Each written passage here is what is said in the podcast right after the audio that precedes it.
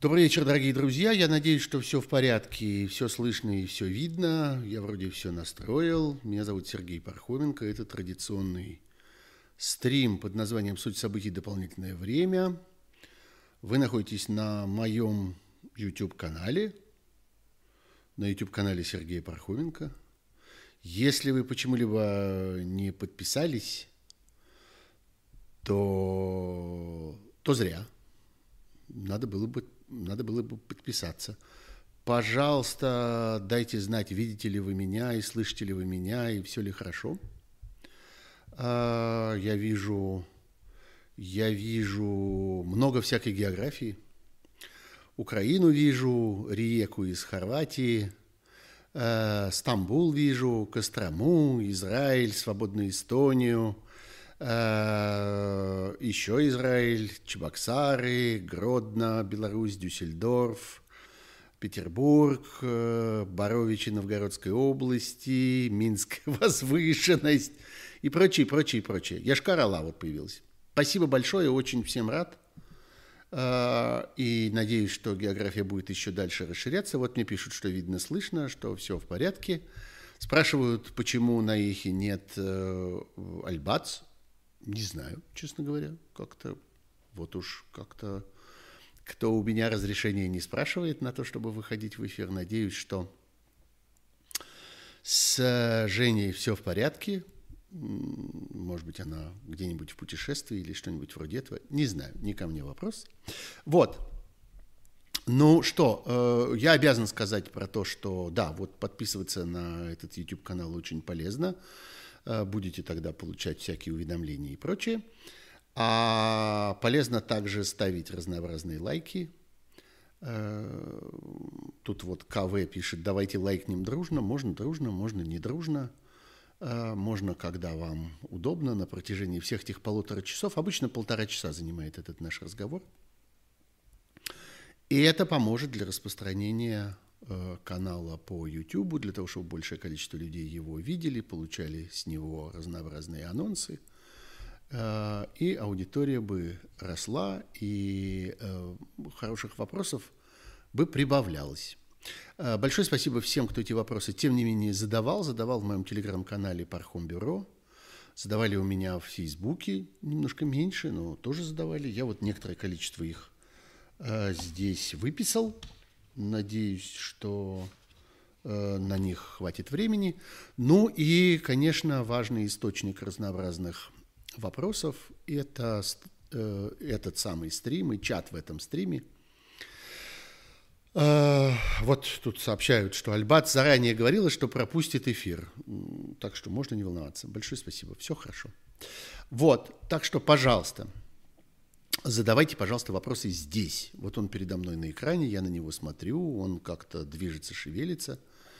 И э, будем надеяться, что именно из него я и возьму большую часть э, вопросов.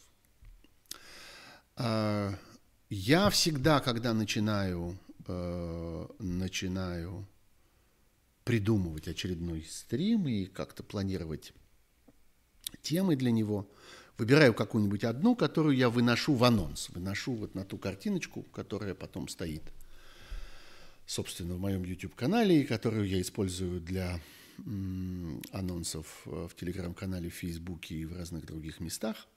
И это обычно какая-то тема, которая мне кажется главной.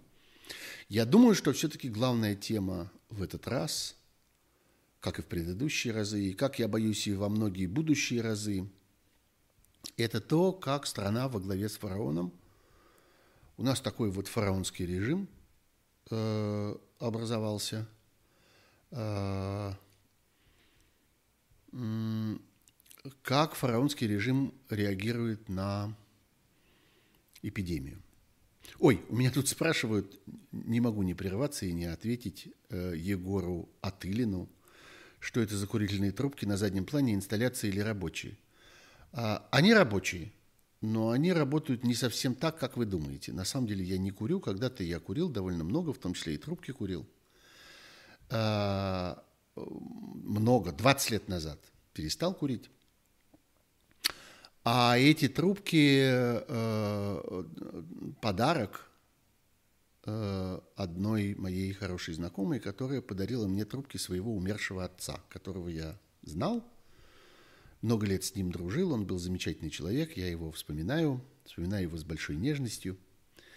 И э, эти трубки мне просто приятно держать в руках, что я иногда и делаю. Вот они стоят, и когда мне хочется, я их беру в руку и как-то об них греюсь. Хотя они пустые, не горят, никакой дым из них не идет. Но они мне как-то помогают, и э, они меня наполняют какими-то правильными чувствами и воспоминаниями про этого прекрасного человека. Вот. Я бы хотел, чтобы вы это знали, потому что я эти трубки и дальше тут буду держать, они тут будут стоять и э, украшать мне этот интерьер. Вот. Так что они рабочие, да, рабочие. Но работают они водки. А, ну что же, да, мы говорили о том, начали говорить о том, как страна фараона переживает эпидемию. У меня есть сайт, на который я заглядываю э, очень часто. Это сайт, посвященный э, избыточной смертности.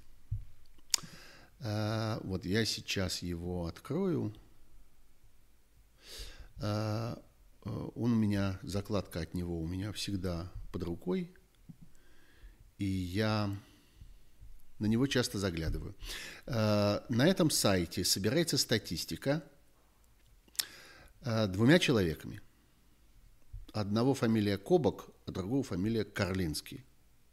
И это очень хорошие статистики, очень аккуратные, очень тщательные, собирающие информацию из огромного количества открытых источников. И Э, этому сайту можно доверять. И вот э, там есть данные об избыточной смертности. Они мне кажутся наиболее надежными, в принципе.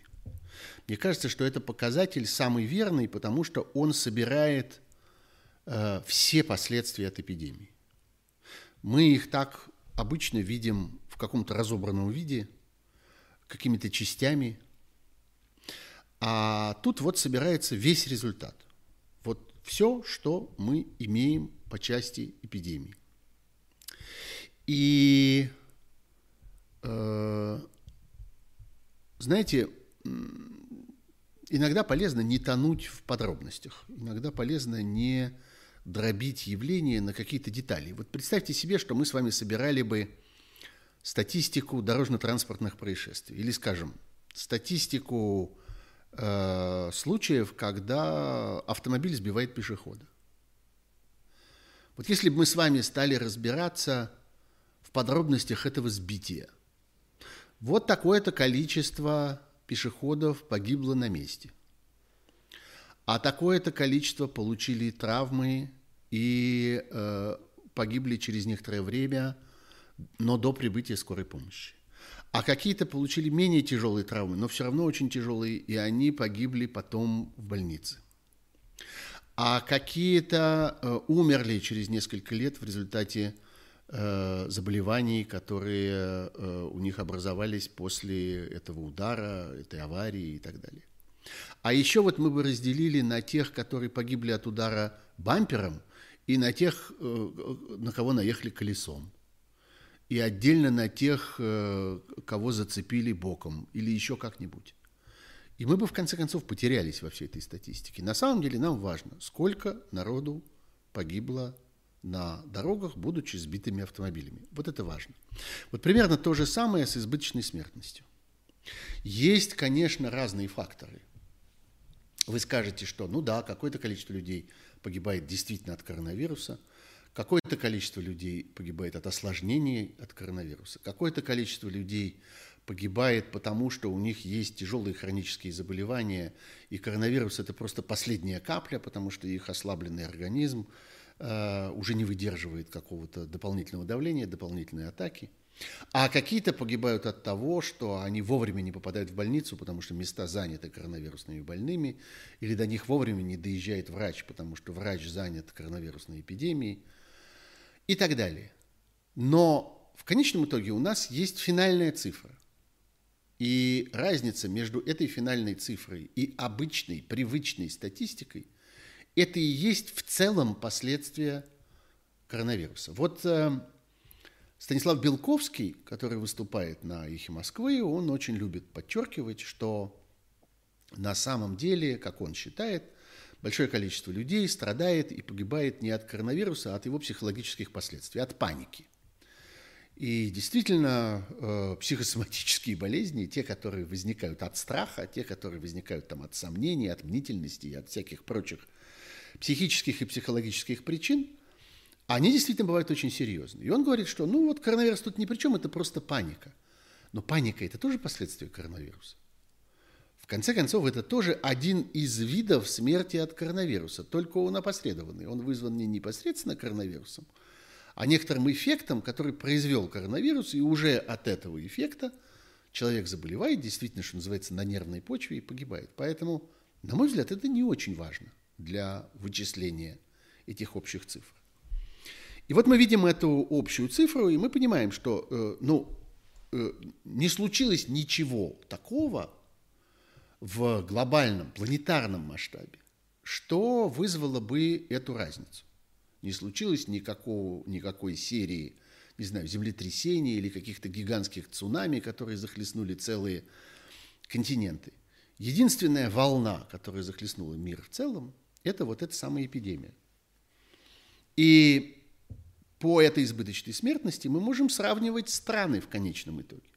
Потому что в этом смысле все страны находятся на Земле, все они находятся э, ну, первоначально, географически, э, в общей позиции, в одинаковом положении, а дальше начинаются разного рода национальные обстоятельства, которые заключаются в том, э, главным образом, как на это реагирует правительство и каковы исходные условия. Ну, понятно, что страны бывают богатые и бедные – Страны бывают сытые и голодные. Страны бывают с развитой медицинской инфраструктурой и с неразвитой. Страны бывают с хорошей дорожной сетью, по которой помощь поспевает вовремя, и с плохой дорожной сетью, в которой помощь всегда опаздывает.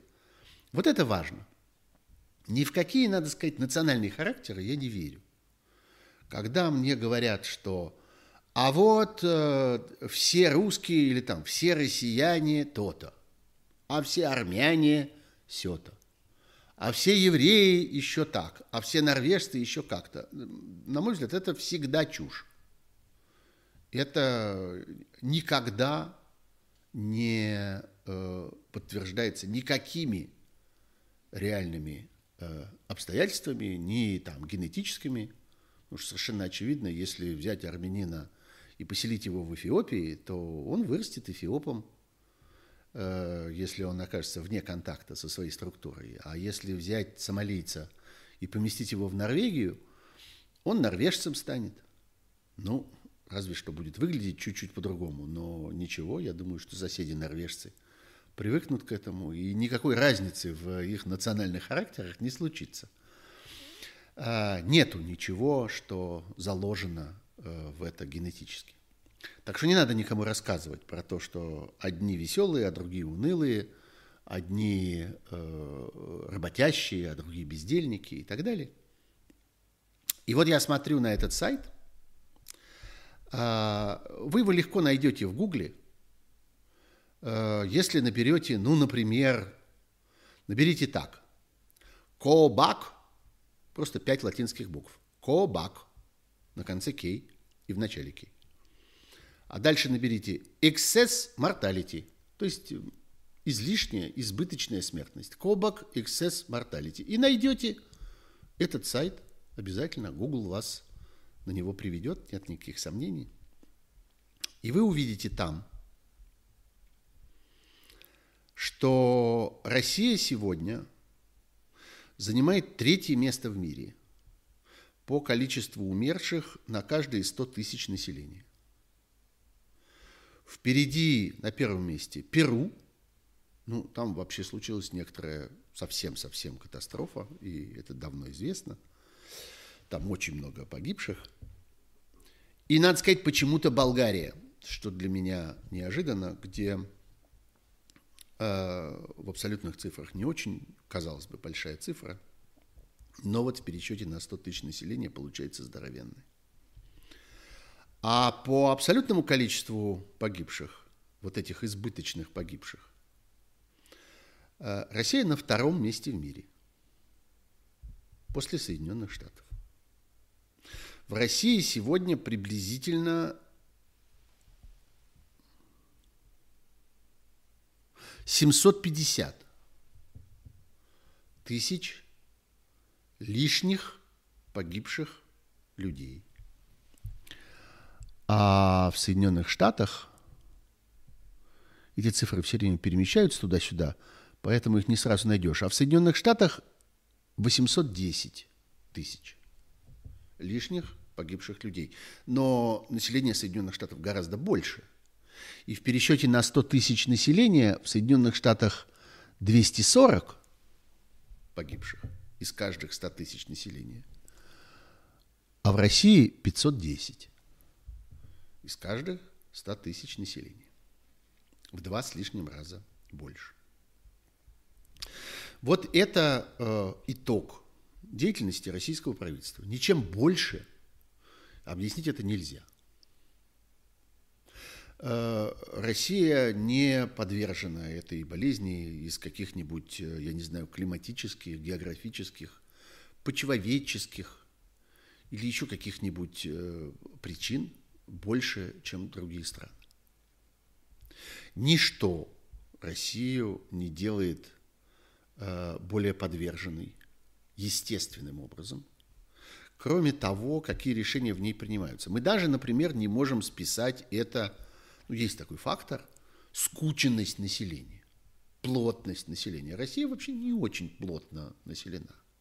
В России есть колоссальные пространства, почти ненаселенные или населенные очень слабо. В России, конечно, есть значительное количество больших городов, но в целом плотность российского населения не очень большая. Э, вот по данным на 25 октября, то есть на сегодня, ежедневные, ежедневные, однодневные, точнее, смерти Э, в России находится на раз, два, три, четыре, пятом месте. Всего в России за день погибло 559 человек. Э, и э,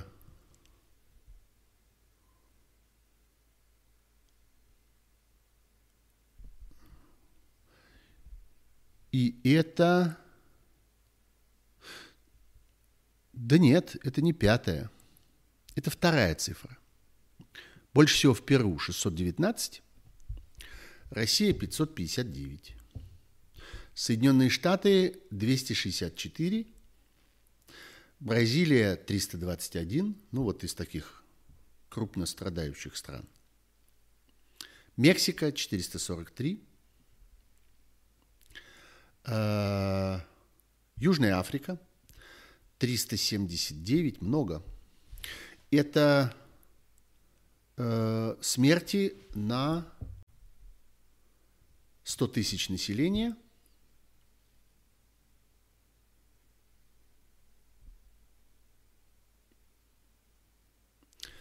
По состоянию на 25 октября.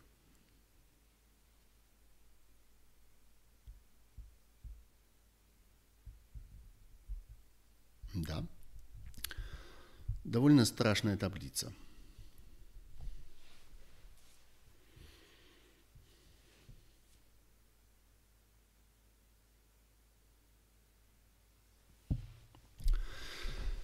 От чего это происходит?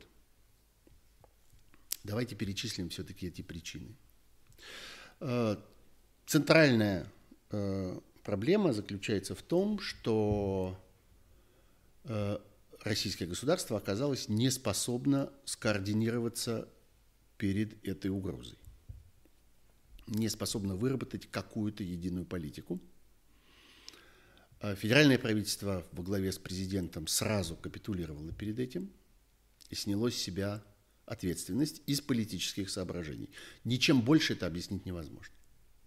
Нельзя объяснить ничем тот факт, что президент отказался э, принимать решения относительно всей страны в том, что касается выработки э, противоэпидемической тактики. Президент отказался назначить конкретного человека, который бы отвечал за эту деятельность. У нас есть много разных федеральных организаций, каких-то подразделений, вице-премьеров, есть министр здравоохранения – Э, есть Россаннадзор, и чего у нас только нет, но вы не сможете назвать конкретного человека, который сегодня определяет в стране стратегию борьбы с эпидемией и, скажем, стратегию э, прививочной кампании. Кампании, которая связана с развитием вакцинации по всей стране. Такого человека нет, такого органа нет – такой, такой структуры не существует. И это не президент, который бесконечно доказывает нам, что он принимает все решения и все, что происходит в стране, зависит исключительно от него, но в данном случае это не он. Он об этом много раз сам сказал. Он много раз сказал о том, что э, региональные руководители должны сами принимать эти решения. Это означает, что он сгрузил на них ответственность он не сгрузил на них власть, потому что он не дал им никаких дополнительных ресурсов.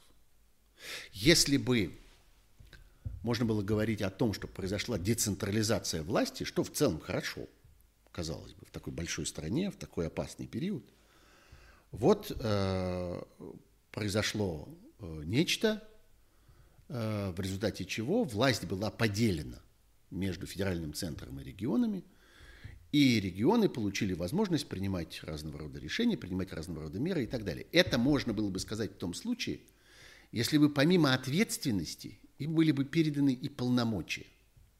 А полномочия включают в себя и ресурсы. То есть если бы они получили на это деньги под свое собственное распоряжение. Я сейчас не пытаюсь понять, насколько э, это было бы рискованно. Много ли денег было бы украдено, например, или пущено по ветру, или просто потеряно по дороге, или еще как-нибудь. Мы сейчас с вами говорим не про это.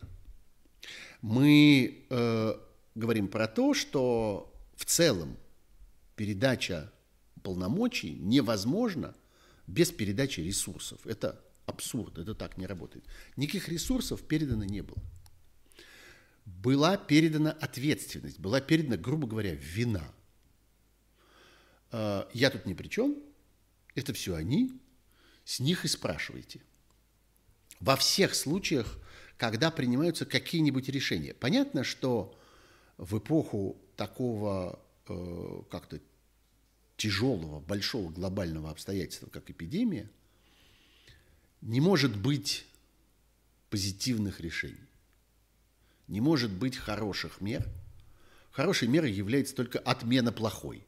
Знаете, вот когда сначала всех заставляют сидеть дома, а потом говорят, ну, можете выходить. Или сначала всех там заставляют что-нибудь на себя надевать или от чего-нибудь воздерживаться, а потом говорят, ну, окей, теперь можно. Вот это единственная хорошая новость, которая теоретически в этой ситуации может быть. Все остальные решения, все остальные меры заведомо плохие – они заведомо воспринимаются негативно. Даже если люди понимают, что это вещь э, необходимая, что это вещь, там, может быть, даже спасительная, что это вещь, э, которая им поможет, ну, так люди относятся к лекарствам, так люди относятся к, не знаю, уколам, э, угрозе скальпеля или каких-нибудь еще процедур. Люди в рентгеновский аппарат залезают неохотно.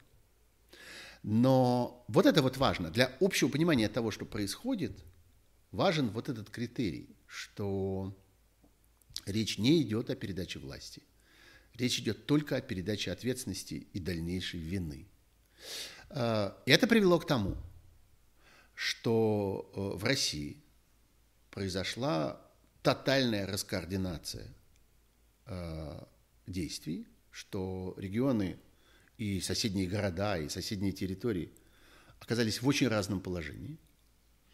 Э, они кустарным способом пытаются защититься от соседей, и чаще всего это выглядит довольно нелепо. Но вот последняя такая история, вы слышали, что э, в Санкт-Петербурге были объявлены некие э, карантинные меры для того, чтобы в Санкт-Петербург в массовом количестве не приехали гости из Москвы. Потому что если в Москве этот карантин будет объявлен, и там будут закрыты всякие увеселительные заведения, рестораны и всякое такое прочее, а в Петербурге будет открыто, то просто все переедут с места на место. А, я не говорю о том, что в Петербурге эти карантинные меры не нужны сами по себе. Может быть, и нужны. Но только никто не размышлял об этом, и никто не принимал этого решения, исходя из этой целесообразности. Решение образовалось, потому что нужно было защититься от путешествующих москвичей.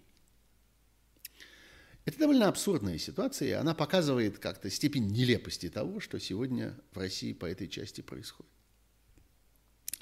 Сегодня есть э, важнейшее, принятое в мире и найденное миром – и, так сказать, согласованная миром э, мера, которая позволила бы и которая позволяет в тех странах, где эта мера используется достаточно эффективно, э, уменьшить давление эпидемии. Это вакцинация. С ней все сложно. Действительно, понимание взаимоотношений между этой вакциной и э, свойствами этого заболевания происходит на ходу. Времени на это очень мало. А, есть э, страны, которые отчаянно пытаются поддержать стандарты в испытании вакцины, в ее сертификации, в исследовании ее влияния. И есть вакцины, которые прошли довольно большой, полный комплекс а, исследований и разного рода сертификационных процедур. Это прежде всего вот вакцина Pfizer – Э, вакцина AstraZeneca, Johnson Johnson. Они разного качества, у них разная репутация, но в общем о, о них обо всех можно сказать, что они прошли довольно глубокие исследования. Есть вакцины, о которых мы мало знаем. Это китайские вакцины. Э, степень их э, вот этой изученности остается для нас за пределами Китая – довольно э, малопонятный. И есть вакцина, про которую мы, к сожалению, знаем, что ее процедура испытаний, ее процедура сертификации была прервана на середине, не была доведена до конца. И с этим связаны очень большие проблемы. Почему она была прервана на середине и не была доведена до конца, известно почему. Потому что политическое руководство страны велело считать эту вакцину готовой. Это, в общем, вариант классической компанейщины и классического того, что в Советском Союзе называлось датский принцип. Не связанный с Данией, а связанный с датами. Это когда какое-нибудь здание строили, и выяснялось, что его надо построить к 1 мая. Или там, не знаю, мост надо построить к 1 сентября. Э, или к 7 ноября. Или еще к чему-нибудь такому. И вот он обычно э, переживал процедуру сдачи с митингом, разрезанием ленточки, флагами, шариками, э, взаимными поздравлениями, награждениями героев труда и всяким таким.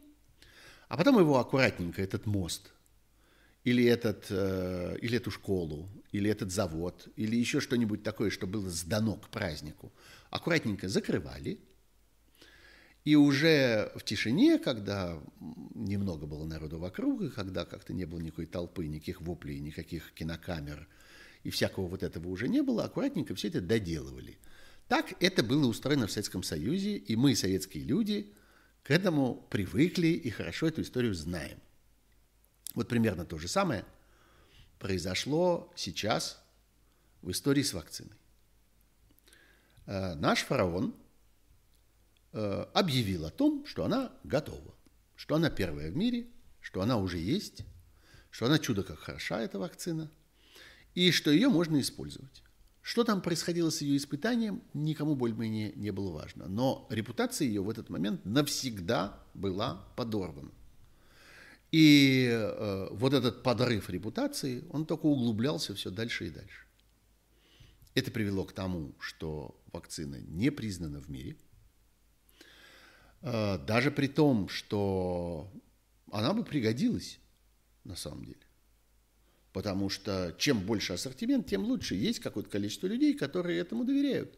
В конце концов, есть довольно большая советская и российская диаспора по всему миру, про которую известно, что люди э, сохраняют какие-то связи, какие-то приятные воспоминания о своей прежней родине, да, они довольно быстро, им свойственно это, забывают о каких-то бедах, проблемах и неурядицах, которые в свое время заставили их уехать, но сохраняют общее ощущение о том, что вот где-то есть прекрасная страна, в которой мы когда-то родились, и эти люди были бы, в общем, не прочь эту вакцину использовать. Не говоря уже о том, что это э, взаимное признание чрезвычайно важно для сохранения контактов, для сохранения связей, для передвижения людей и так далее. И сегодня Россия по этой причине оказалась по существу Э, отгороженный неким э, стеклянным занавесом, не железным, а стеклянным, вот как те пробирки, в которых хранится эта вакцина, оказалась э, отгорожена от окружающего мира. А, так вот, понимание того, что, собственно, происходит с этой вакциной, происходит по ходу дела. И скажу вам откровенно, что меня, в общем, не смущает то, что ученые во всем мире – в добросовестности которых у меня нет никаких оснований сомневаться, и в квалификации которых у меня нет никаких оснований сомневаться, постепенно, последовательно понимают, что с этим происходит. Сначала им казалось, что э, вакцина э, будет долгосрочной, что она будет работать э, много лет, а может быть всю жизнь. Потом оказалось, что нет. Э, ее нужно возобновлять через относительно короткий промежуток времени – Э, потом оказалось, что злоупотреблять этим тоже не нужно. И слишком часто добавлять этой вакцины нет никакого смысла. Это не помогает э, никакой защите и вредит здоровью. Э, сначала казалось, что вакцина защищает, собственно, от распространения. Потом оказалось, что основной ее эффект заключается в том, что она смягчает течение болезни – и позволяет людям легче пройти через болезнь. Это доказывается огромными на сегодня статистическими выкладками, из которых следует, что огромное, огромное большинство, подавляющее, далеко за 90% людей, которые болеют настолько тяжело, что нуждаются в госпитализации, а уж тем более в каких-то специальных мерах типа там, реанимационных мероприятий или искусственной вентиляции легких или еще чего-нибудь вроде этого. Это люди без прививки, а, соответственно, огромное большинство тех, кто привился, не попадают в это положение.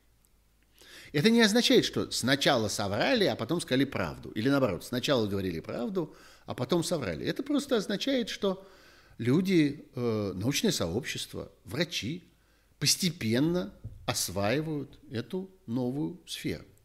Альтернатива у этого была бы еще ужаснее. Просто как-то прекратить жить, всем замереть, всем сидеть по домам и не шевелиться, пока врачи все не выяснят окончательно. Ну, можно так. И на самом первом этапе даже были такие попытки, когда целые страны оказывались как-то в глухом карантине, и целые города абсолютно пустели, и там не было ни одной живой души, и как-то жизнь останавливалась, и все это было просто на грани полной катастрофы, потому что ну, кто-то же должен обеспечивать жизнь людей, кто-то должен снабжать их необходимыми там, я не знаю, продуктами, водой и энергией, кто-то должен убирать мусор, кто-то должен перевозить разные товары с места на место и так далее. Если вся эта инфраструктура останавливается, то вместе с ней останавливается в целом жизнь. Нет, так это не работает. Э, значит, придется осваивать это все на ходу. И э, вот у меня спрашивают, а зачем же, собственно, так мучают тех, кто отказывается от прививок, и так нападают на них, и так их дискриминируют, э, если прививка не спасает от распространения? а только всего-навсего уменьшает тяжесть болезни. А вот именно поэтому, потому что ресурсы помощи тяжело болеющим тоже конечны, они тоже ограничены. И э, мы прошли, мы, человечество в целом, многие страны, такие как Италия, например, прошли через э, страшный период, когда приходилось осуществлять предварительный отбор и заведомо отказываться от лечения совсем тяжелых больных, понимая, что всех спасти не удается, и можно э, спасти только тех, э, э у кого есть шанс. Это, собственно, по существу фронтовая медицина. Это вот то, что изобрел Пирогов в свое время, основоположник европейской военной медицины, который говорил о том, что э, военная медицина начинается с сортировки. Она начинается с того, что на поле боя нужно отделить мертвых от живых, а потом среди живых найти тех, кого нужно лечить, э, и отделить их от тех, кого нужно только утешать. Ну, или еще в лучшем случае отделить от тех, кто и сами справится. Кого не надо не лечить, а утешать, а нужно просто отвести их в сторонку и посадить их в тенечки, и они там постепенно придут в себя. Вот эта сортировка, это и есть то, с чего начинается медицина катастроф, если считать, что война является одной из катастроф. Вот то, что в мирное время, без войны, некоторым странам прошлось, пришлось пройти – через вот такую медицину, э, это, конечно, э, было очень страшно. И хорошо, что этот период преодолен. Больше, во всяком случае, в Европе, во всяком случае, в том, что мы называем цивилизованным миром, нигде этого не происходит. Нигде больше так не сортируют.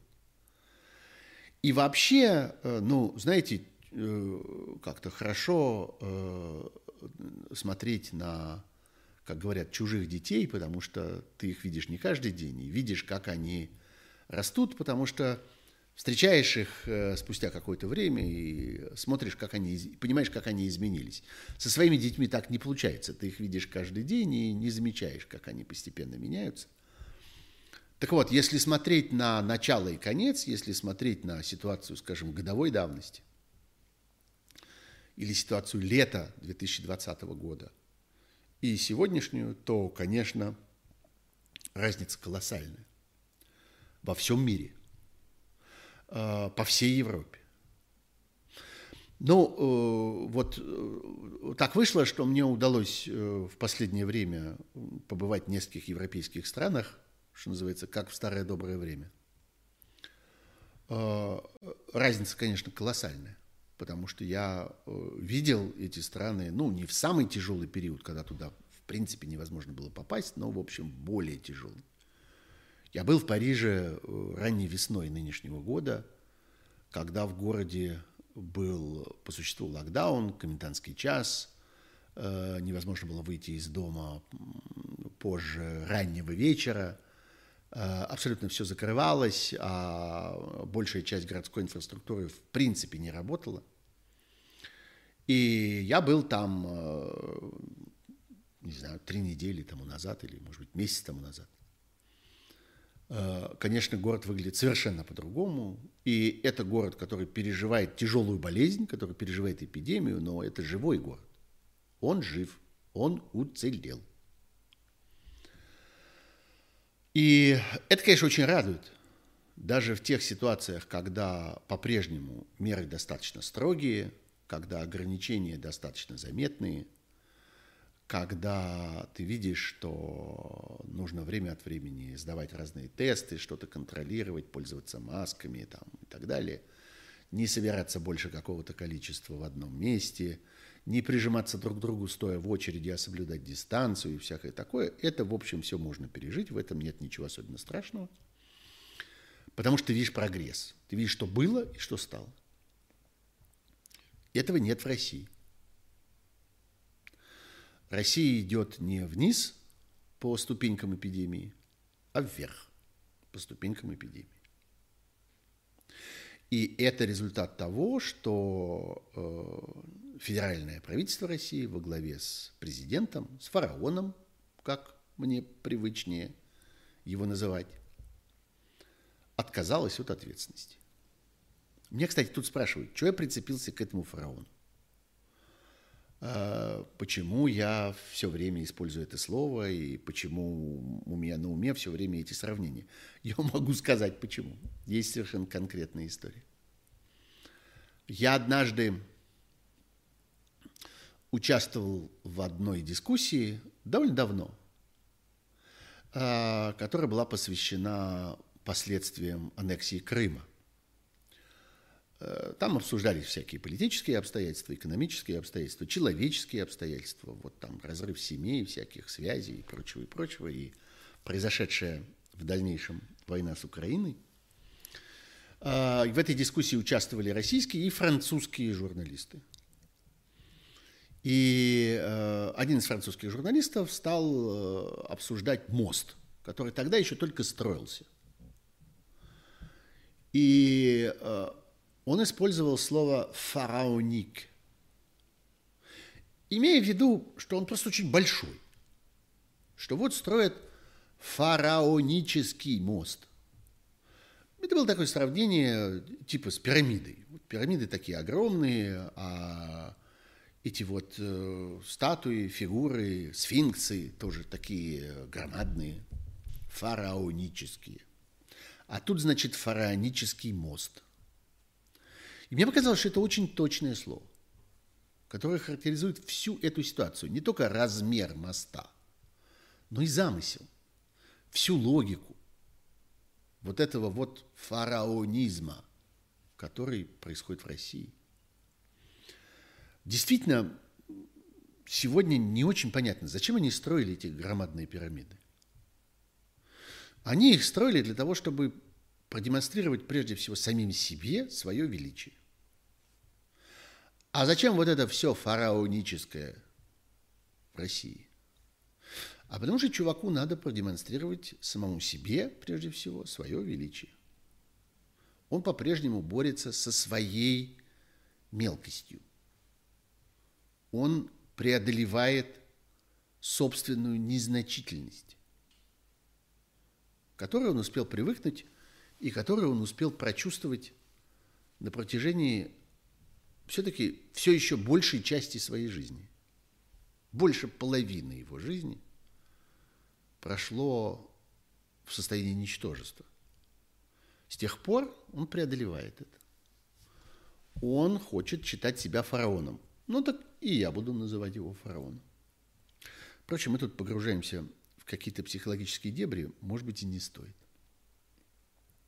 Ну вот, вот вам мое видение того, что происходит в российской ситуации сегодня и что является базовой причиной того, что в России происходит.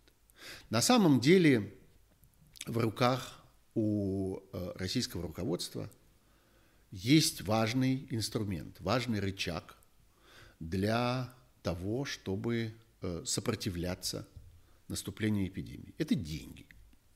Так вышло, что на протяжении последних 20 лет Россия достаточно богатая страна, во всяком случае Россия много зарабатывающая страна. Ее нельзя назвать богатой, потому что в понятии «богатый» содержится не только представление о том, сколько человек зарабатывает, какой у него доход, но и сколько он тратит, какие у него расходы, какие у него потребности. Россия богата с точки зрения своих доходов – и находится на грани нищеты с точки зрения своих расходов. От чего такой разрыв?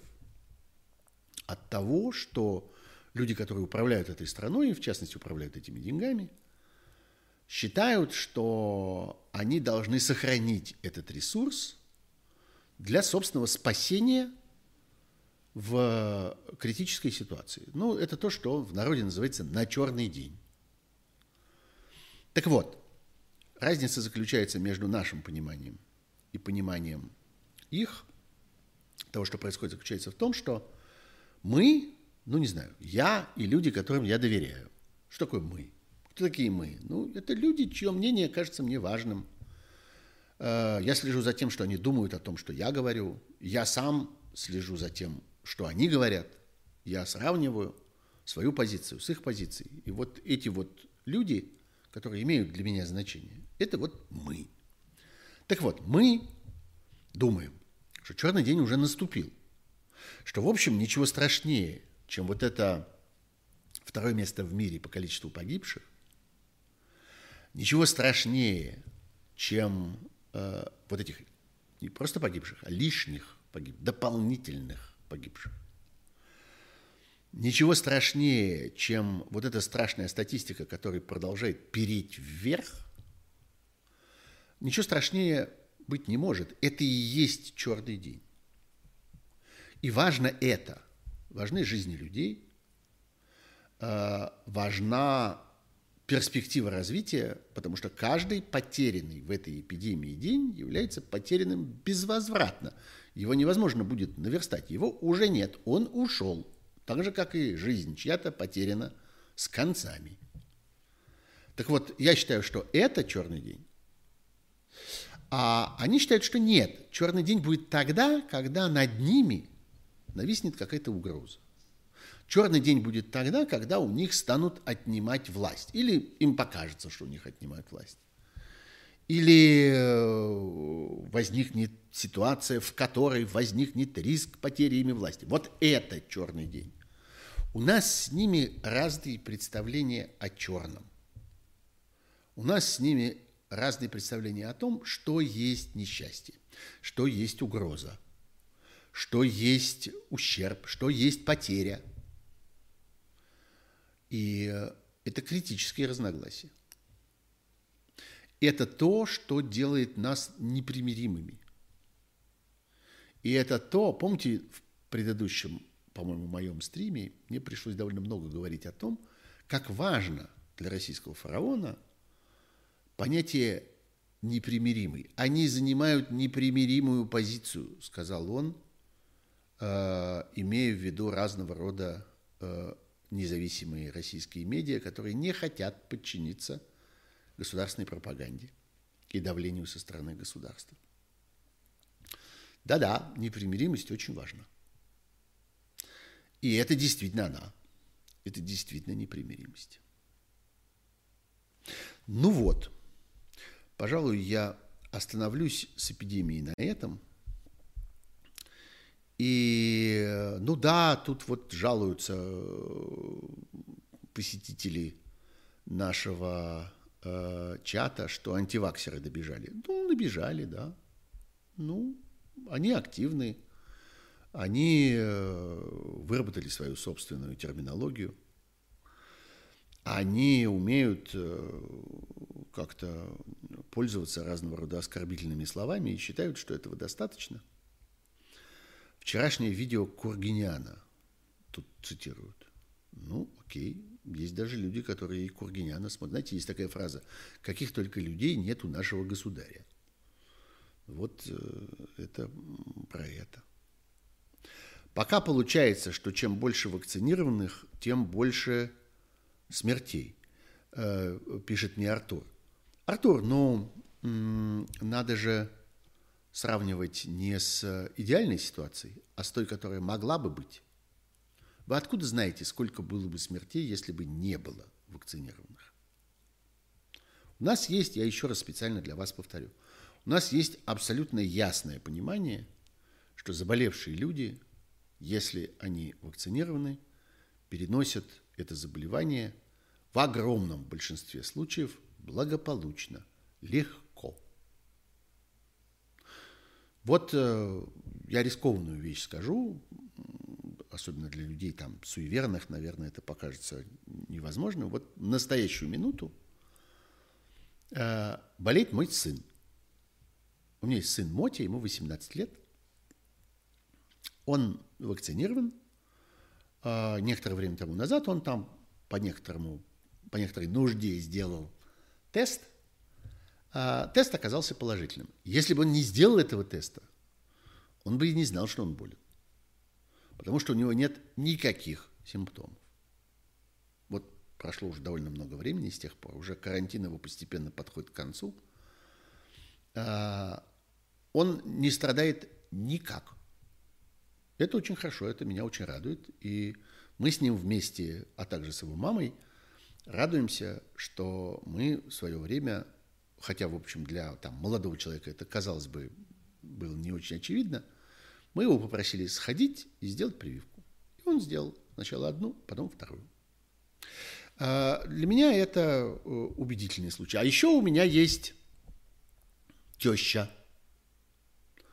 А, ей сильно за 80. Она тоже сделала прививку. И тоже переболела коронавирусом. И переболела им, ну, если не совсем бессимптомно, то, в общем, очень легко. Это тоже хороший для меня пример. И у меня много таких друзей. И много таких знакомых. И я читаю об этом со всех сторон. И меня это убеждает. Но мне было бы этого недостаточно, если бы я не видел большую статистику из источников, которым я доверяю.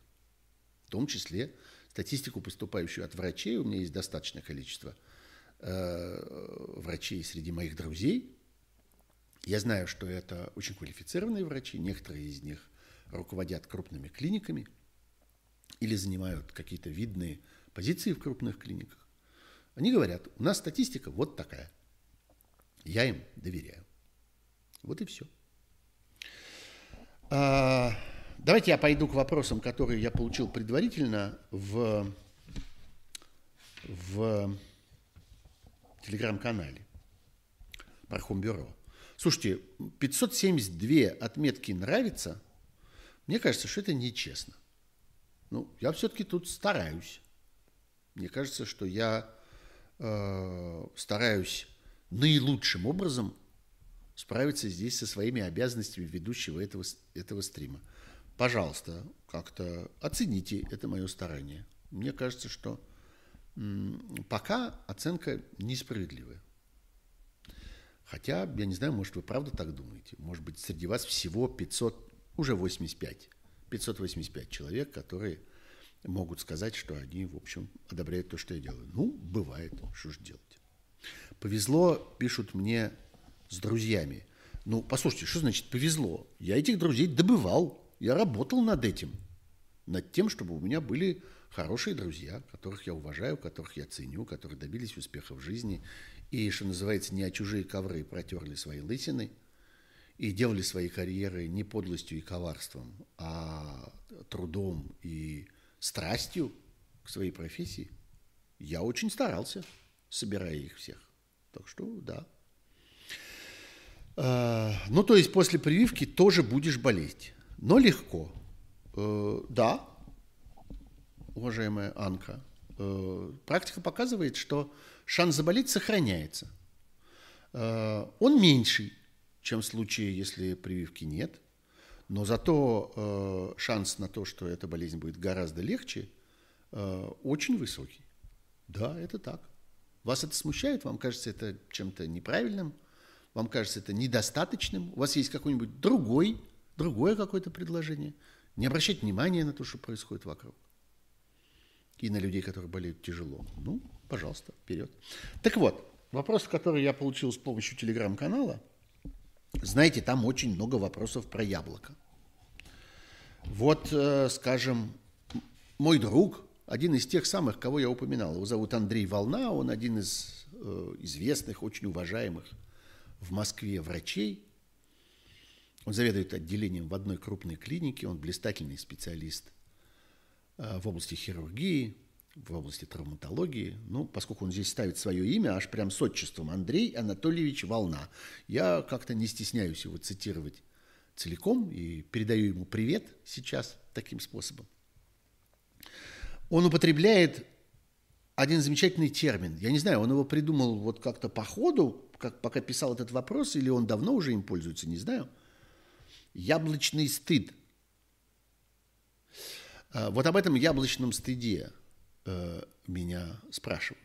Вот обратите внимание, вы ведь все сейчас поняли, что я имею в виду. Это вот очень важный эффект. Не так часто это бывает, когда складывается какое-то э, обстоятельство, какая-то ситуация, какое-то политическое событие, скажем, и э, все понимают, что это. Достаточно вот высунуть хвостик от этого события. Достаточно только его легко обозначить, и оно немедленно всем приходит на ум. Вы же понимаете, о чем я. Я о том, как э, политическая группа, которая продолжает называть себя партией. Никакой партии, конечно, там давно не осталось. Это видно по количеству их сторонников, это видно по тем результатам, которые они показывают на голосованиях. Это видно по тем методам, которые они используют для удаления из своей среды инакомыслящих. А, это уже не партия, это группа людей. Я ее не называю там какими-то более грубыми словами, там ни бандой не называю, ни, ни даже группировкой не называю. Назовем это группой людей. Так бывает. Люди собрались в группу и делают что-то вместе. А, они попытались э, продать Э, свою услугу. Знаете, ну, люди, которые что-то продают, они продают, собственно, одно из двух вещей. Либо они продают товары, либо услуги. Ничего третьего как-то человечество не придумало. Товара никакого у них нет, а услугу они попытались продать. Услуга заключается в том, чтобы попытаться опозорить, дискредитировать э, человека, который противостоит российской власти, Алексея Навального. Они это делали разными способами. Они это делали, едва он оказался в тюрьме. Вы помните, что э, там позволял себе Григорий Явлинский, обвиняя его в национализме, а, несправедливо обвиняя, а, обвиняя его в разного рода провокациях, несправедливо обвиняя, намекая на его связи предосудительные связи там с разного рода спецслужбами, изговор с этими спецслужбами, несправедливо намекая. А, он продавал услугу. Я не знаю, был ли у него покупатель. Это, кстати, отдельный вопрос. Вот это надо понимать, что эти вещи надо рассматривать отдельно. А, вот есть человек, который торгует, а вот есть человек, который у него покупает. Я не знаю, купил ли у него кто-то.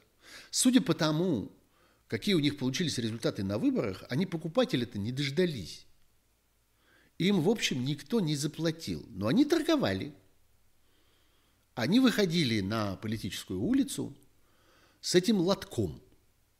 В лотке лежали гадости, которые они говорили и писали про Навального. Они надеялись сбыть эту услугу изготовления этих гадостей. Изготовление их, так сказать, демонстрация на публике. Мне тут приходит на ум э, одна из самых любимых моих цитат. Вот есть такая прекрасная книжка, записные книжки Ильи Ильфа, того самого Ильи Ильфа, который Ильф и Петров, который написал, которые Е вдвоем написали «Золотого теленка», «12 стульев». И вот у него там есть такая запись, непонятно к чему. Она такая оторванная от всего, просто фраза. Она звучит так. «Последний промысел – двоеточие, отдавать пса в женихи. Вот действительно, это вот последнее, что остается издержавшемуся э, бывшему Бонвивану, который вот как-то у него была... У него все было. Тройка лошадей, фраг, хризантема э, и красивая собака на поводке. А теперь вот он состарившегося своего пса отдает в женихи и этим живет. Сам уже в женихи не годится, но хоть пса отдает. Вот примерно э, это та услуга, которую пытались э, оказывать люди, э, собравшиеся в группу под названием «Партия Яблоко». Э, они пытались разнообразить эти услуги. Они создавали списки неблагонадежных людей, которые, э, как они хотели сообщить начальству, Э, позволили себе э, неправильные мысли, вписывали туда замечательный, совершенно блистательный список людей. Я, например, очень рад, что я попал в этот список. Знаете, в последнее время э, многим и во многих разных ситуациях приходится гордиться тем, что вот на тебя распространили какие-то санкции. Но, в общем, эта гордость часто очень горькая. Она такая со слезами на глазах. Но вот э, когда людей э, э, награждают наименованием иностранного агента, то обязательно появляются люди, которые приходят к этому вновь назначенным иностранным агентам и говорят, говорят, братан, гордись, Чего? Это тебе награда такая. Это, это тебе просто медаль на грудь повесили. И тот так через силу улыбается, потому что, ну да, в общем, тут есть чем гордиться, это более-менее медаль, но уж больно э, дорого она достается, потому что жизнь таких людей действительно оказывается очень тяжелой. Они действительно оказываются фактически лишены профессии. Во всяком случае, у них отняты инструменты для того, чтобы эта профессия оказывалась бы успешной, для того, чтобы она приносила им ну, просто хлеб. Ну, как-то людям нравится, они привыкли, что они зарабатывают любимым делом, не чем-то там, вот как-то на самом деле работают сторожами и кочегарами, а в свободное от службы время еще пишут стихи. Это ненормальная ситуация. Нормальная ситуация – это когда человек пишет хорошие стихи, и эти стихи позволяют ему жить. То же самое с журналистикой, например. То же самое с э, разного рода гражданскими проектами, разного рода э, такой э, активистской деятельностью – Люди работают не за деньги. Вот это, кстати, тонкая вещь. Особенно, что касается всяких граждан, авторов гражданских проектов и активистов. Люди работают не за деньги. Но, э, конечно, им нравится, когда их труд э, бывает, ну, во всяком случае, поощрен достаточно, чтобы они могли отдавать этому труду все свои силы, а не заниматься чем-то еще. К журналистам это тоже относится. Хотя это не активистская деятельность, а такая строго профессиональная, но тем не менее. Так вот, да, говорят, гордись, а гордиться тяжело. Э, как-то радость это сильно омрачена. А вот когда э, группа людей, называющихся партией «Яблоко», и продающих вот эти доносные услуги э, покупателю, который даже не снисходит до того, чтобы их у них купить, когда они вписывают меня в один список, я не знаю, там, с Гуриевым, на минуточку, с Алексашенко, с огромным количеством замечательных людей. Таких людей, как-то с которыми я очень рад просто рядом постоять. А уж в одном списке оказаться. Список-то останется. Он его теперь много где в интернете можно найти. Я теперь буду его Э, э, я теперь буду его цитировать так и сяк, когда у меня будут спрашивать там, опишите свою биографию. Я, среди прочего, ну, когда место позволяет, буду говорить, оказался в одном списке вот с этими, этими, этими и этими тогда, когда речь шла о выработке справедливой и разумной тактики и стратегии поведения людей при голосовании в России. Это украшает мое резюме, что называется. Ну вот, э, они и через это прошли. Ну и последняя, конечно, история, когда они, э, когда они э, попытались не допустить награждения Алексея Навального премии Сахарова, очень престижный, очень уважаемый, очень громкой и яркой – Э, обычно спрашивают, а вот все эти премии, Навальный их очень много получил в последнее время, можно целую коллекцию составить. И есть люди, которые составляют эту коллекцию, прилежно вписывают это там в статью в Википедии про него и так далее. Можете сами посмотреть, там целый веер этих э, премий. Обычно спрашивают, а это спасет его в тюрьме? Э, а это... Э, сейчас, простите, пожалуйста. Тут есть одно важное обстоятельство.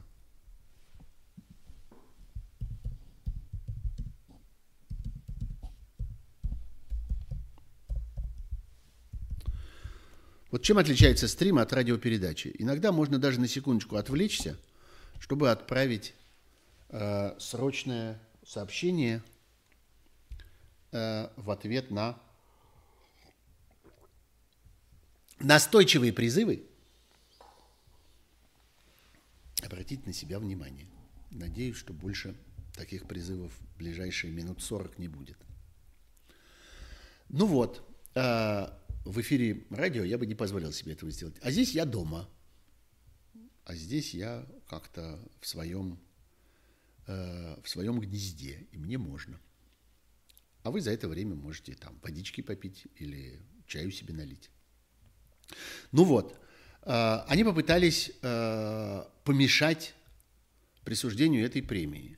Понятно, что Навальный был совершенно очевидным кандидатом на эту премию, и были очень большие шансы, и, в общем, я думаю, что у него, по большому счету, даже и не было конкурентов в этом году. Но они такую попытку сделали. Интересно, что руководитель этой группы людей, которая называет себя партией «Яблоко», Григорий Явлинский, в общем, даже в этот момент рука его дрогнула. И он, э, точнее, не даже в этот момент, а в этот момент даже его рука, вот так правильно сформулировать, даже его рука дрогнула, и он, в общем, не решился подписать это письмо.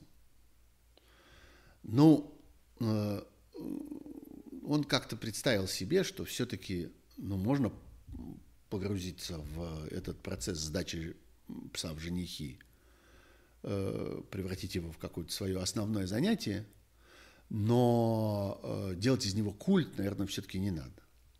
И он поручил это сделать своему заместителю. Есть такой э, человек по имени Сергей Иваненко, который много-много лет как-то носит за Явлинским там какие-то детали его гардероба воображаемого, как-то поддерживает его под локоток, смахивает с него пылинки и, и э, как-то подсаживает его в трамвай.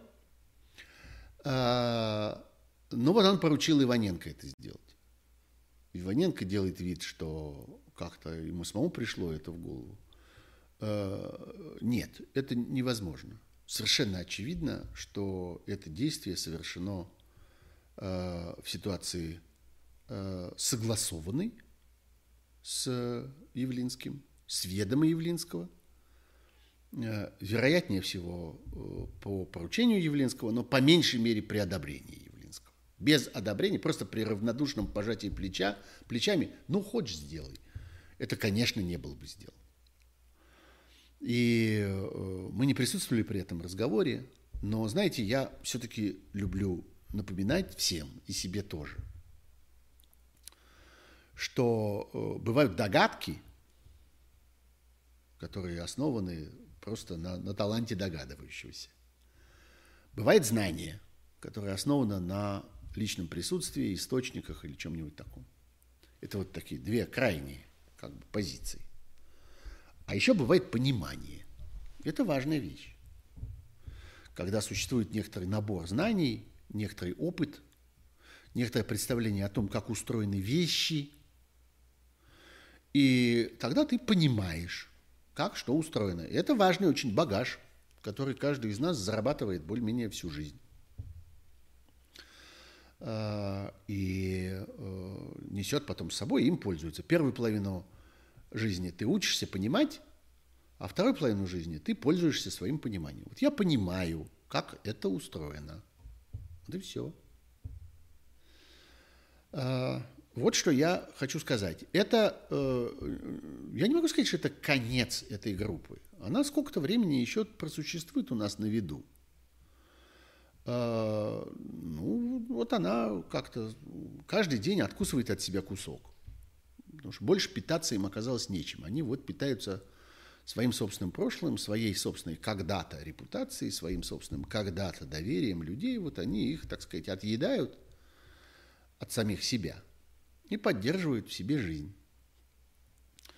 А, там есть некоторое количество людей, э, которых, э, э, которых жалко,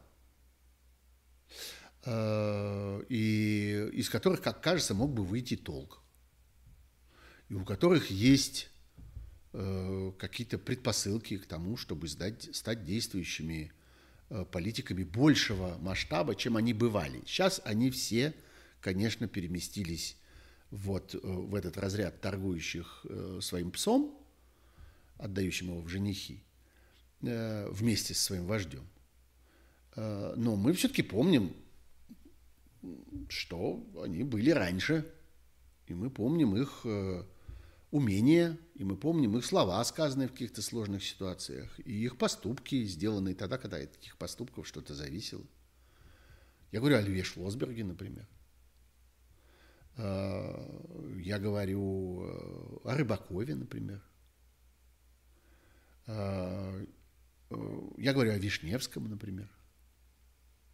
Таких людей есть некоторое количество. Э, к сожалению, сегодня они все находятся вот в этом состоянии торгующих услугой. Они согласились с этим. Они не поднимают своего голоса. Они совершают свой выбор в пользу лояльности этому своему начальнику, которого непонятно почему считают начальником. Он им никакой не начальник. Он, собственно, э, отнимает у них с каждым днем. Но я думаю, что они понимают, что действовать в одиночку очень сложно, очень рискованно, если вдруг они окажутся отдельно от этой группы людей. Создать другую группу и тем более зарегистрировать ее в качестве партии сегодня невозможно. Просто невозможно и все. В России эта процедура отменена, она произвольным образом применяется для э, людей, которые назначены властью. Э, слушайте, а как, э, как забанить? Тут вот появился, появился, вот, заблокировать, появился спамер, пожаловаться, нежелательная реклама или спам – Э, вот, нежелательная реклама или спам. Да, вот, это она. Да. Ваша жалоба принята и будет рассмотрена в ближайшее время. Если мы обнаружим, что контент не соответствует нашим правилам, то удалим его. Окей. Смотрите, прямо на ходу освоил новый навык. Я никогда раньше этого не делал. Надо еще научиться удалять. Удалим удалилось. И это удалим. Вот. Вот так. А, вот что я могу сказать по поводу яблока. А, в нем меня интересует несколько конкретных людей, а, которых я мечтаю однажды увидеть освободившимся от этого, от этой зависимости. Э, произойдет это или не произойдет, это их дело, это их судьба, и я надеюсь, что мне повезет, и я когда-нибудь их там увижу. Стоит ли Муратову идти в политику, или мы рискуем потерять его и НГ? А Муратов сейчас где, по-вашему? Он в политике, он политический деятель. Вообще, если вы думаете, что политический деятель это только тот, кто, кто так себя называет, э, или э, это только тот, кто, собственно, борется за власть, или, скажем, за какие-то выборные должности, чаще всего это так. Но есть некоторые смешные профессии, знаете. И профессия руководителя большого медиа, несомненно, является политической. Сколько бы человек говорил, что он к политике не имеет никакого отношения, что он ее сторонится, что она его не интересует и всякое такое, ну, несомненно, люди, которые руководят крупнейшими мировыми газетами, не знаю, Нью-Йорк Таймс, Вашингтон Пост, Financial Times, Guardian – Монтель, Паис и так далее, э, это, несомненно, политики, играющие большую роль в политических ситуациях своих стран. Новая газета не очень большая в мировом масштабе. У нее не очень большой э, тираж, э, у нее не астрономические цифры на сайте, они заметные, значительные, но не астрономические. Но влияние она оказывает очень большое она является важным каналом распространения важной информации, важных идей, иногда идеи не менее важны, чем информация, важных настроений в довольно большой группе российского населения. И человек, который ей руководит, несомненно, является политиком. И премию он получил, хотя это премия журналисту с журналистской мотивировкой, но в этом, несомненно, есть политическая подоплека, постольку, поскольку она ему вручена как участнику политического процесса, процесса сопротивления медиа, сопротивления журналистов давлению тоталитарной власти. Это политический процесс, это политическое событие, это сопротивление. Как участник этого события он получил Нобелевскую премию. Поэтому странно было бы считать его считать его сторонним человеком для политики. Немного осталось времени, поэтому я уже все-таки э, уже все-таки буду браться за самые разные вопросы. Про Кити Хаидзе меня спрашивают. А, не могу не ответить на этот вопрос, хотя он такой, казалось бы, локальный, частный. Кети Хаидзе – это замечательный муниципальный депутат московский в Тверском районе Москвы, в самом центре. Я ее хорошо знаю, мы с ней соседи, много лет живем буквально рядом. А, она была несправедливо обвинена для того, чтобы удалить ее не только с выборов. Она пыталась выдвинуть свою кандидатуру на последних думских выборах и сделала это, выдвинула, но, разумеется, она была полностью лишена способности вести избирательную кампанию. Невозможно вести избирательную кампанию, находясь под домашним арестом. Это исключено. И, соответственно, ее результат оказался существенно ниже того, который мог бы быть, если бы она вела свою избирательную кампанию нормальным способом, так как э, ее конкуренты. Э, но она была обвинена в Э, в том, что она э, взяла взятку. Она человек абсолютно, что называется, бессеребренический, очень аскетичный, очень э, сосредоточенный на своем деле. Я ее знаю 20 лет. Э, абсолютно исключаю всякую возможность э, совершения ею такого рода поступка. Нет никаких доказательств этой взятки, не найдено ничего, Ей при обыске, по всей видимости, подбросили 10 тысяч рублей. Это, в общем, все, что смогли. Вот эти вот две пятитысячные купюры, это, собственно, все, что имеется дискредитирующего в ее деле. Ну, давайте с вами вспомним эти целые комнаты, заполненные деньгами, несметное количество обувных коробок, заполненных купюрами и так далее, которые находили в э, помещениях настоящих взяточников и настоящих коррупционеров. В ее случае вот неизвестного происхождения 10 тысяч рублей. А, дело ее абсолютно пустое, в буквальном смысле. А, она ждет суда. Она находится под домашним арестом а, уже несколько месяцев. Ей возобновляют этот домашний арест снова и снова – она лишена возможности выполнять свои обязанности муниципального депутата, которые она до того выполняла очень хорошо. Ей предстоит суд, суд, который будет предвзятым и несправедливым, но, тем не менее, она и ее адвокаты, у нее есть хорошие адвокаты, в том числе, скажем, довольно известный адвокат Михаил Бирюков работает с нею, а, она будет сопротивляться, она будет пытаться Э, оградить себя от этого несправедливого клеветнического обвинения. Э, я лично ей очень сочувствую, буду стараться ей помогать, чем могу. Ну, чем могу? Могу э, писать о ней, могу обсуждать ее, могу поручаться за нее.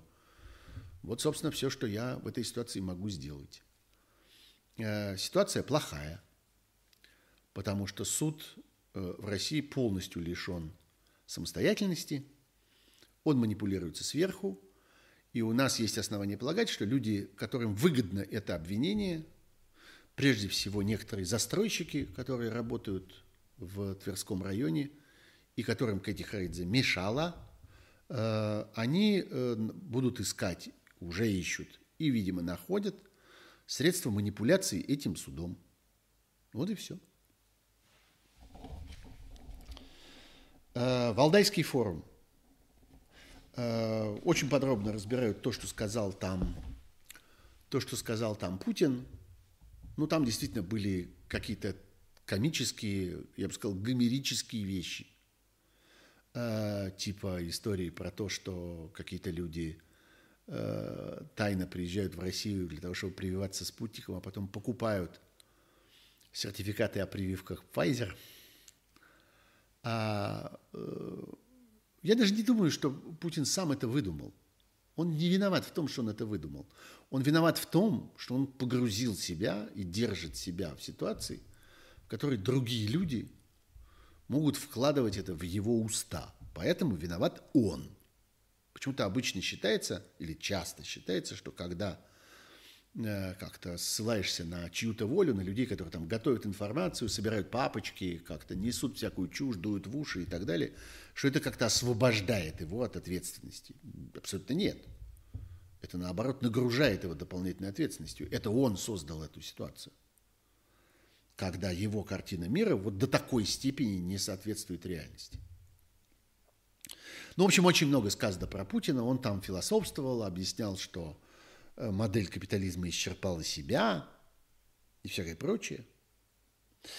А, а меня, конечно, очень интересует э, позиция другой стороны, людей, которые приезжают на этот форум и участвуют в нем. Там есть достаточное количество каких-то карьеристов, каких-то халуев, каких-то людей, которые пытаются таким способом сделать карьеру, э, получить какой-нибудь государственный заказ, э, занять какой-нибудь пост и так далее. Там немало людей таких, но есть другие люди, гораздо более интересные. Люди, состоявшиеся в науке, э, ученые, мыслители, писатели, журналисты. Среди них есть какое-то количество людей. Вот, собственно, меня спрашивают. У меня было смутное ожидание – спрашивают меня, что хоть кто-то из иностранных гостей Валдайского форума задаст вопрос про утекший массив видео с пытками. Насколько я понимаю, этого не произошло. Как вы думаете, почему? Вот объясняю почему. Потому что большая часть этих людей, честных людей, которые там присутствуют, относятся к этому присутствию как э, к такой экспедиции. Они вот пошли в поход для того, чтобы изучить происходящее вокруг. Им, в общем, ничего не надо. Они постов не хотят. Они не хотят сделаться академиками, не хотят сделаться директорами каких-нибудь институтов, э, не хотят государственных зарплат. Они исследуют то, что кажется им масштабным и важным. Это действительно масштабное, важное в мире явление. Вот этот самый путинский фараонизм, э, он оказывает большое влияние. Путин шантажирует целые континенты. Вот мы сейчас наблюдаем газовую историю, когда он э, пытается, э, используя разного рода экономические обстоятельства, доставшиеся ему в руки, в общем, более-менее случайно, постольку, поскольку Россия важный э, источник и производитель э, углеводородов, что называется, э, вот ему важно и использовать это для давления на окружающих. Он пытается это сделать на окружающие страны. Люди это исследуют. Они пытаются понять смысл этого явления. В этих обстоятельствах, я думаю, им кажется нелогичным раздражать объект. Э, вот Дмитрий Муратов, оказавшийся там, он оказался там не с исследовательскими целями. Я думаю, что Э, не происходит ничего, что было бы ему интересно узнать на этом Валдайском форуме. Он это хорошо знает, он в этом много лет варится, он много лет э, является участником этих событий. Поэтому он там использовал доставшееся ему время для выступления для того, чтобы попытаться совершить какое-то важное действие – он добивается изменения закона об иностранных агентах вместе с несколькими своими единомышленниками. Э, я думаю, что не добьется, но в том смысле, что не добьется такого изменения, которое ему нужно. Э, добьется, собственно, уже добился того, что в этом законе э, появятся произвольные исключения для тех, кто не проявляет непримиримости вот этой самой проклятой. Для тех, кто пришел, поклонился, попросил, э, сам надел на себя э, всю эту упряжь и потащил общую пропагандистскую телегу. Их исключат из сферы деятельности этого закона. Вот такая, такое изменение будет. А возможности, например, освободить от несправедливых обвинений, абсурдных, оскорбительных и крайне тяжелых по своим последствиям обвинений – людей, которые этим законом унижены и оскорблены и э, оклеветаны, таких поправок не будет, он этого не добьется. Но он пытается. И в конце концов, почему как-то мы должны э, его за это осуждать?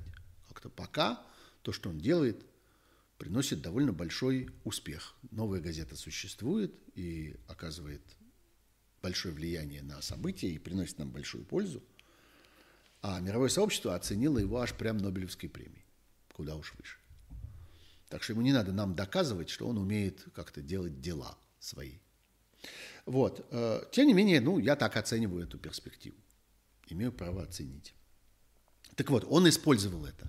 А для э, профессора из какого-нибудь хорошего американского или европейского университета э, э, это была странная идея, э, как бы пытаться э, проткнуть как-то дырку в э, этом в этой картине, которую он наблюдает. Это не их работа задавать вопросы про утекший массив видео с пытками. Это моя работа.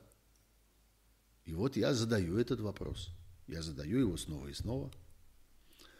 А, как вышло, что э, эти пытки были совершены, это видео было снято, и это видео э, сохранилось для какой-то отчетности, ведь важно же, что оно явилось частью какого-то дальнейшего процесса.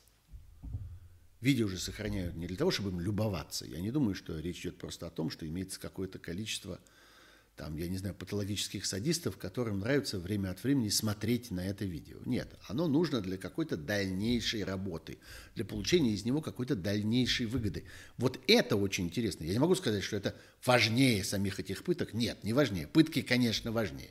Самое важное, что есть в этой истории, это, собственно, факт пыток.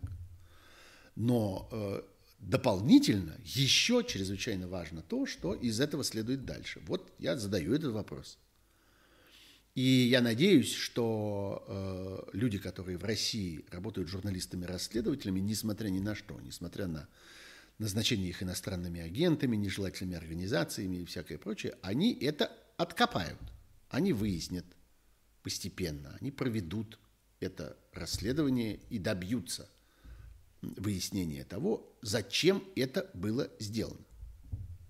Это, собственно, в этой ситуации меня больше всего интересует возмущает меня и разъяряет и бесит наличие э, пыток, еще раз скажу. А интересует вот это. Э, зачем это нужно было сохранять? Э, в, какой, в каком дальнейшем процессе это использовалось? Для получения каких выгод?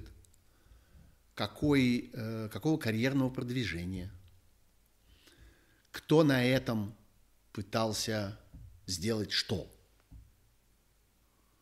Э, обменять это на какое-то влияние, э, создать проблемы для каких-то конкурентов. Вот это важно. Для чего был этот инструмент? Все узнаем, потому что в России по-прежнему есть расследовательская журналистика, потому что в России по-прежнему есть медиа, не связанные обязательствами перед государством и перед, перед пропагандистской машиной.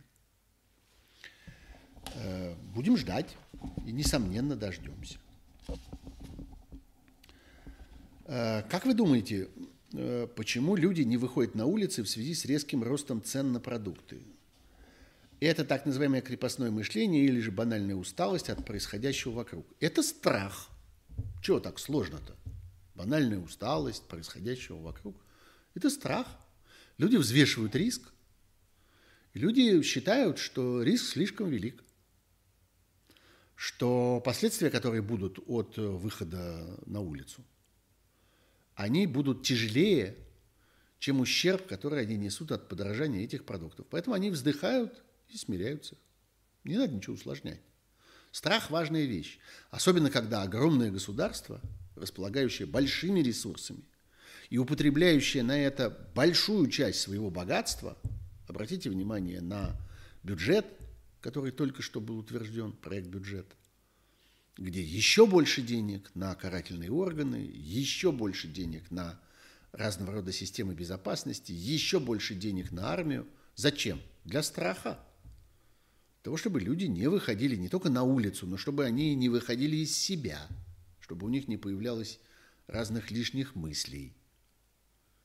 когда они выходят из магазина, э, держа в руках чек и с изумлением глядя в этот чек и пытаясь понять, как так вышло, что тот же самый набор продуктов, который они покупают уже много лет, стал производить из себя вот такую цифру, которую они никогда... Продукты те же, а цифра другая. Продукты эти они видят много лет, а цифру такую видят первый раз. Вот почему. А, опять про переносчиков, привитых и так далее. Про это я уже говорил достаточно. Почему так чудовищно эффективна государственная пропаганда? Почему ей верит большинство? Или уже не большинство? А почему вы считаете, что они ей верят? Опять же, они ей подчиняются. Немножко другая вещь. Насчет веры или неверы, вот мы видим на истории с прививками. Насколько люди верят. Вот в этот момент вдруг все обнаружилось. Когда выбор зависит от них, выяснилось, что они не верят. А, они подчиняются, они смиряются, они уступают этой пропаганде, потому что эта пропаганда – это демонстрация силы.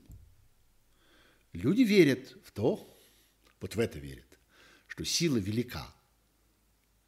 Они в этом убеждались много раз. Они видели, как бьют на улицах, они видели, как угрожают, они видели, как выгоняют, они видели, как судят, они видели, как обвиняют абсурдно и несправедливо. Они это видели много раз во многих поколениях. Им это рассказывали их родители про время репрессий. А, оно было не так давно, или, во всяком случае, их дедушки и бабушки, а там родители рассказывали им про застойное время, когда Э, инакомыслие было легко и быстро наказуемо, чаще всего под разными уголовными статьями. Э, я знаю много разных диссидентов, людей, которые были наказаны, и жизнь которых была фактически погублена, потому что они думали не так и говорили не то, но многие из них были обвинены в том, что они спекулировали иконами, подделывали документы или еще что-нибудь вроде этого. Замечательный Э, наш правозащитник, мыслитель, философ, организатор, историк и мудрец Арсений Рогинский провел несколько лет в тюрьме за то, что он подделал, как считало следствие, э, справку, необходимую для допуска в архив. Вот это все, что они про него нашли. И этого было достаточно, чтобы поместить его в лагерь, отнять у него много лет жизни и сделать из него несгибаемого борца, каковым он провел всю свою дальнейшую жизнь до самой своей смерти. Вот. Так что э, пропаганда страшна, а не эффективна. Это способ давления, а не способ убеждения. Про это хорошо бы помнить. Ну вот, мне кажется, что наши полтора часа прошли. Мне кажется, что немало народу уже посмотрело этот стрим, и я надеюсь, что еще немало народу его посмотрит дальше. Он никуда не девается, он остается, он остается в записи. Все в порядке. Расскажите вашим друзьям о том, что такой канал существует – а, посоветуйте им подписаться на этот канал. Если сами еще не подписались, подпишитесь обязательно. Если не поставили этих самых знаменитых лайков, поставьте. Это никогда не поздно. Знаете, как жениться? Об этом думать э, никогда не поздно и никому не рано. А, или наоборот, не помню, как это было в фильме «Кавказская пленница». Так вот, собственно, и с, и с лайками, и с подписками. А, я надеюсь, что мы увидимся с вами в следующий понедельник. Вот в это же самое время, в этом же самом положении, в этой же самой позиции и поговорим о чем-нибудь другом. Не все же нам говорить об одном и том же. Всего вам хорошего, до свидания. Увидимся на канале Сергея Пархоменко в программе «Суть событий. Дополнительное время». Счастливо, пока.